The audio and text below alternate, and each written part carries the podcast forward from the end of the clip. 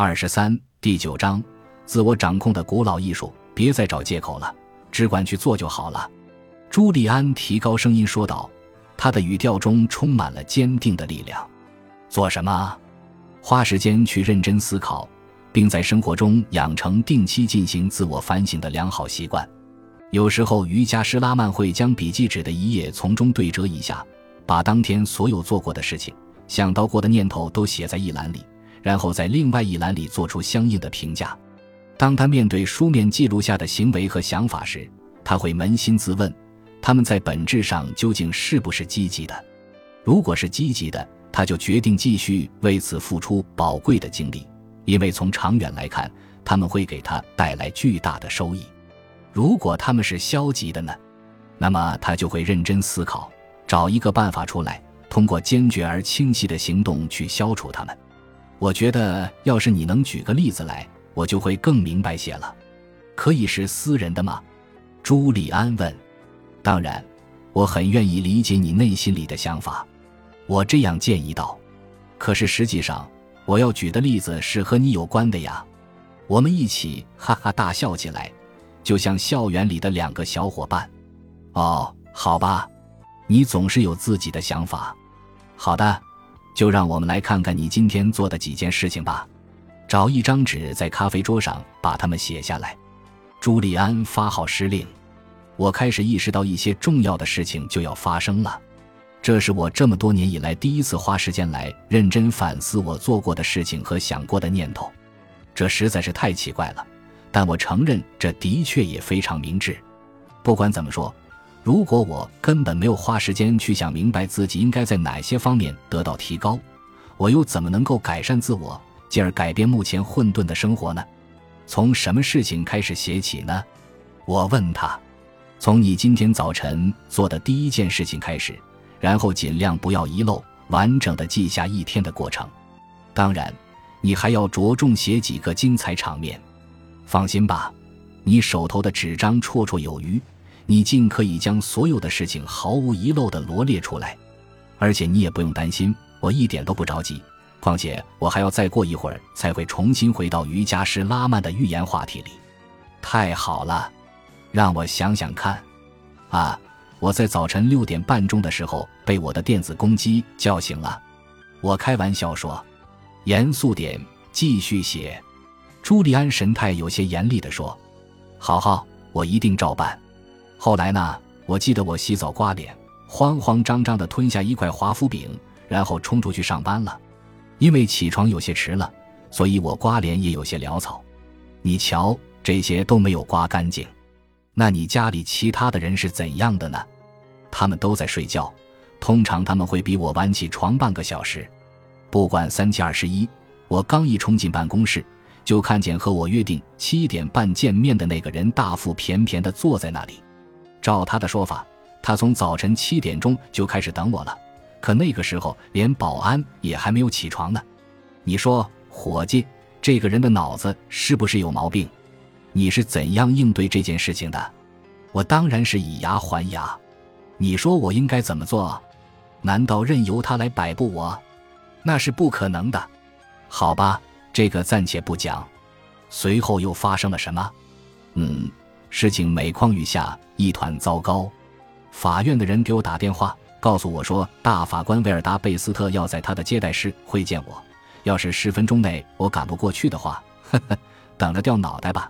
你还记得威尔达贝斯特对吗？有一次，你把你的法拉利跑车停在了他的车位里，他对你大为不满，于是你和其他人合伙给他起了个“野兽大法官”的绰号。你还记得吗？我一边说，忍不住又是一阵大笑。你一定要提起这桩事，是吗？朱利安接过话头，眼睛里流露出残留下来的淘气又得意的光芒。他一度为此大出风头，因为他找机会在庭审时把这个不学无术的家伙大大的修理了一通，让那老兄打掉牙齿往肚子里吞。我不顾一切地冲到楼下的法院里，向那个野兽大法官请安。出来的时候，与另一个职员大吵一架，然后我又火速赶回办公室。那里已经有二十七个电话留言在等我回复，每一个留言上都标有紧急的记号。天，我还需要继续吗？请继续。然后在回家的路上，詹妮在汽车里给我电话，让我顺便拐到她的母亲家里，捎回来一些我岳母非常擅长做的馅饼。问题是，等我到了公路出口的时候，发现自己已经陷入了严重的堵塞当中，这是近几年中我见到的最严重的一次。所以我就耗在那儿，在交通高峰的堵塞当中，在三十五摄氏度的高温下，气得浑身发抖，觉得时间都白白溜过去了。你是怎样反应的？我对道路交通破口大骂，也在电话里向我的妻子大发雷霆。我诚实的回答道：“我在汽车里大喊大叫。你想知道我喊的是什么吗？我不认为那些话有什么意思，因为他们不能滋养我的心智花园。”朱利安柔和的微笑着拒绝了我，但也许他们可以被用来制成很好的肥料。不了，谢谢了。也许我们应该适可而止。现在，请停下笔，来看看你的一天。很显然，通过回顾，你会发现，至少有一些事情可能有机会变成另外的样子，而不用像现在这样让你想起来仍然大动肝火。这是很显然的事。比如哪些事情？嗯，首先，在理想状态下，我应该起得再早点儿，而且对地面交通的冷嘲热讽也帮不了我什么忙。当然，我更不应该让我妻子不开心。我缺乏既来之则安之的从容心态。早晨的时候，我应该有一小段安静的时间，让自己很悠闲地进入一天的工作。你教给我的玫瑰之心技巧听起来会有所帮助。还有，我真的想要与一家人围坐在桌子旁边吃早餐，哪怕仅仅是一碗米粥，它会给我带来更好的平衡感。我总是觉得自己好像从没有和詹妮以及孩子们度过足够长的家庭时间。如果能够照你自己说的去做，这将是一个完美的世界，你将会有完美的一天。事实上，你确实具有控制自己一天的力量，确实有力量去产生好的想法，确实有力量去实现自己的梦想。朱利安抬高了声音：“我已经意识到了这一点。通过这件事情的反省，我真的开始感觉到我能够有所改变了。好极了。”继续反思你一天的作为，他指导着我。好吧，我希望自己没有冲我的委托人大喊大叫，我希望没有和法院的职员无谓的争吵，而且我希望没有在堵车的时候尖声叫骂。马路是不会介意的，对不对？他顶多保持沉默，然后一直堵车罢了。我也同意。我认为现在你已经发现了个人反思法的神奇力量。通过审视自己做过的事情，仔细反省自己是如何度过一天的。你要注意归纳自己在一天内一共出现了几种想法，这样一来，你就给自己提供一个进步的标准。要在明天实现进步的唯一途径，就是知道今天做了哪些错事，并且知道如何来加以改进。